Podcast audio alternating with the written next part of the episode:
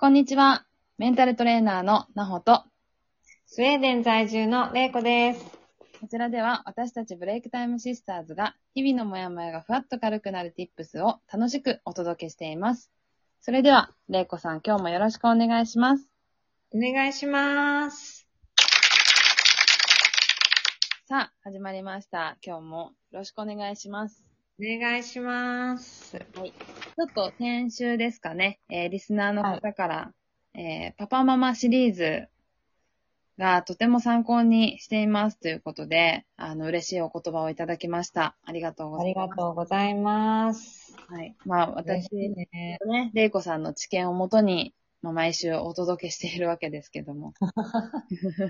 まあ、そんなね、本当たわいもないこのブレイクタイムシスターズのお話が役に立っているって、少しでもね、こうやって聞いてくださってる方の役に立っているって思うと嬉しいです、うん。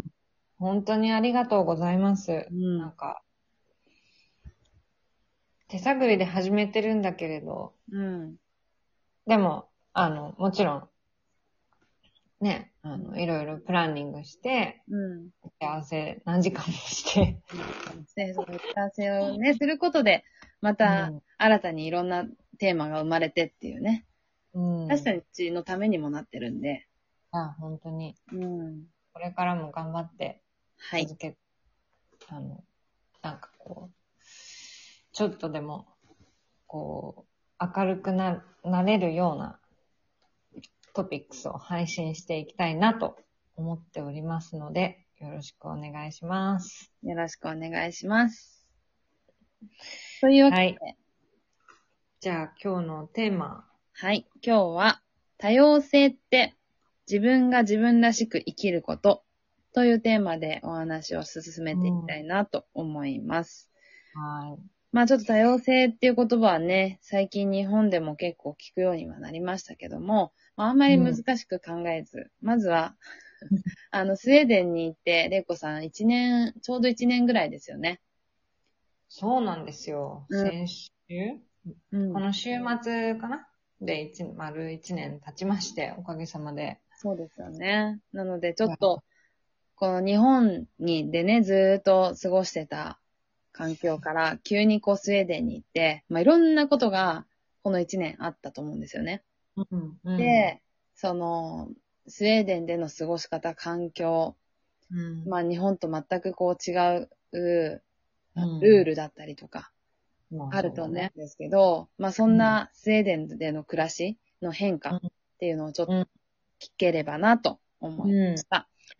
うん、なんか、はい、このね、タイトルにして、したのは、なんかその、その今、なほが言ったように、まあ一年前にこの国になぜかご縁があって、うん、スウェーデンに降り立って、うん、何が一番印象的だったかなって振り返った時に、うん、まあ一つ挙げるとしたら、この多様性だなと思ったっていうことだったんだけど、うんうん、じゃあその多様性って何ってことなんだけど、うん、あー、簡単に言ったらやっぱり様々な違いがあるっていうことを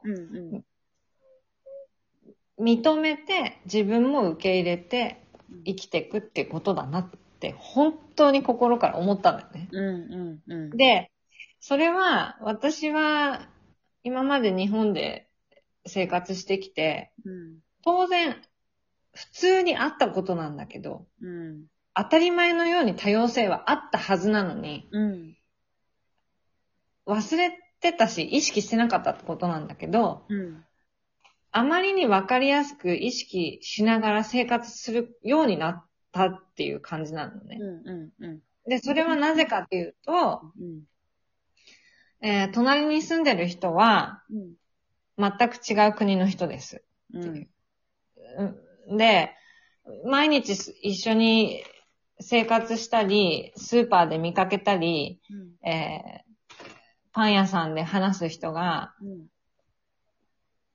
国も言葉も、うん、えー、国籍も宗教も肌の色も何もかもみんな違う人だ。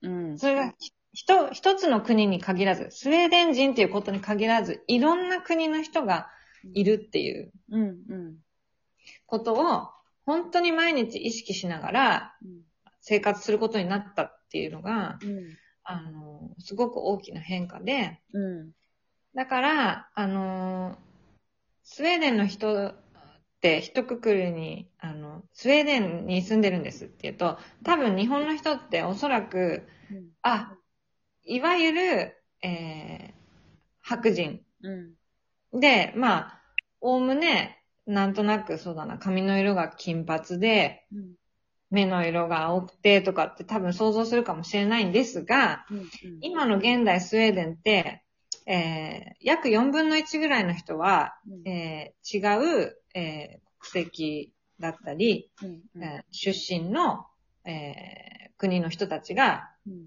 みんなスウェーデン人の一員として暮らしてる国なんだよね。うんだから黒人の人もいるし、中東系の人もいるし、私のようにアジアから来た出身の人もいるし、いろいろいるっていう。うんうんうん、なんかそれをなんかこんなに意識させられるんだなーっていう。うんうん、だからあのー、でもなんかふと思ったのは。うんだから私って何っていうのをすごく逆に今度は意識させられることになって、うん、あのみんな私がどういう人であるかっていうことに興味がある、うんうんうん、で私が私らしくあるっていうことが大事だっていう、うんうんうん、相手も相手が同じように私と同じような意見を持ってるなんてことはないんだよね、うんうん、でもそれをあ、あなたはそういう意見を持ってるんだね。私はこういう意見を持ってますっていうことを正々堂々と言うっ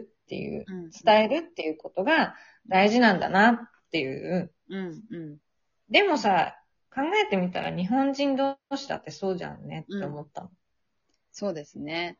まあ日本って、まあうん、どうしてもこう教育の観点から、こう同じように、うん同じような意見を持って一つの答えがあってみたいな、やっぱそういう教育がもともとあったから、どうしても、うん、で、周りにこう外国人がいるっていうことも少なかったりしたじゃないですか、昔。今はもう結構いますけど、うん、まあ少なかったりして、うん、どうしても、なんかそういうふうに同じような考えを持って当たり前っていうか、そういうふうに、ねうん、なっちゃいがちなんだけど、ね、そうそうそう。だけど、うん意外と蓋を開けてみると、まあもちろんいろんな人が、もちろんこう国籍が違う人ももちろん い, ないるし、だけどその国籍だけじゃなくって、うん、別に一人一人ロボットじゃないから、みんな違うんですよと。違う。それを、なんかこう、それに気づいてないっていう言い方が正しいのかな。なんかこう、どうしてもこう枠にとらわれて、同じ箱に入れられて、同じように、こう、生きていく。で、幸せになるためには、この、あの、流れでこう、生きていかなければいけない、みたいな。みたいなね。みたいな。みたいな。そうこの道で歩んでいけば幸せになる、みたいな。なんとなく、そういう考えが。なんとなくのやつでしょ？そうそうそうそう、あるんだけど、うん、いやいや、そうじゃないと。別に、どんな生き方だって、正しいし、どんな生き方だって間違いじゃない。で、どんな考え方を持っていたって間違いじゃないっていうことを、うん、まあ、最近になってようやく、こう、フォーカスされたから、こう、多様性、ダイバーシティみたいな言葉が、こう、日本で流行ってるっていうことなんだけど、別に、今、今に始まったことじゃないんだよっていう。もう、最初から、最初からみんな違うもんね。そうそう。みんな違うところで生まれて、違うところで育って、で、違う、家族、家族で育って、違う環境で育って、ね、で、言葉の覚え方も違えば、歩く順番だって、ね、ペースだって違うわけで。うん。なんかそういう。好きなものも違うし。そうそう、好きなものも嫌いなものも違うし。ね、その中で。それでいいってことだよね。そう。生きていくのが普通で自然なことなんだよ。それすごい忘れてるっていうことですよね。レイゴさんのさっきの言葉を借りれば。忘れてたっていう。忘れてたなと思った。うん。私忘れて、多分、うん、なんていうのかな。本当忘れてたんだなって。忘れてるだけなんだよっうん。それ当たり前だなと思って。そうなんですよね。あ、別に外に行かなくたって、日本だって多種多様だし、うん。うん。うん、いろんな考えがあって全然普通だし。うん。うん。うん、そうだけどなんかこう、極端に考えてしまう癖があるんだろうなって思うのは、結構、うん、まあ、ね、ちょっと前にあったかもしれないけど、子供の運動会で誰も一番を決めないっていうのがちょっと、一時こう流行ったというかあったじゃないですか。あ、それはまたちょっと多種多様とは違うっていうか。それはまた違う、ね。ちょっと、そう、ちょっとね。なんかちょっとずれちゃうんですよね、考え方が。そう。なんか一番を決めないことが、なんかこう、それぞれの個性を生かすみたいなことに、うん、つながる。違うよね。ちょっと違うんですよ。うん、だから、うんうん、もちろん個性を生かすっていうことは大事だし、うん、美術の作品だって、うん、ね、なんだってそうじゃないですか。全部みんな違うわけで。で、それと同じで、人も全然見た目も違えば中身も違うっていうことを、もう一回みんな認識してほしいなって。そうすれば、人との距離感だったり、またこう生活をする上で、なんかこう考え方っていうのがまたこう、おおらかになっていくっていうか、考え方が変わっていくんだろうなっていうのは思うんですよね。うん。うん。そうね。うん、ほんと。あ、なんか時間来ちゃったけど。そうですね。なんかまたなんか違いの話は追って、面白おかしくしていきたいなと思います。はい。はい。このトークを聞いていいなと思った方は、いいねやネギスタンプを押していただけると嬉しいです。ぜひ、えー、ブレイクタイムシスターズにお悩みを相談したい方は、ウェブサイトからお申し込みください。今日もありがとうございました。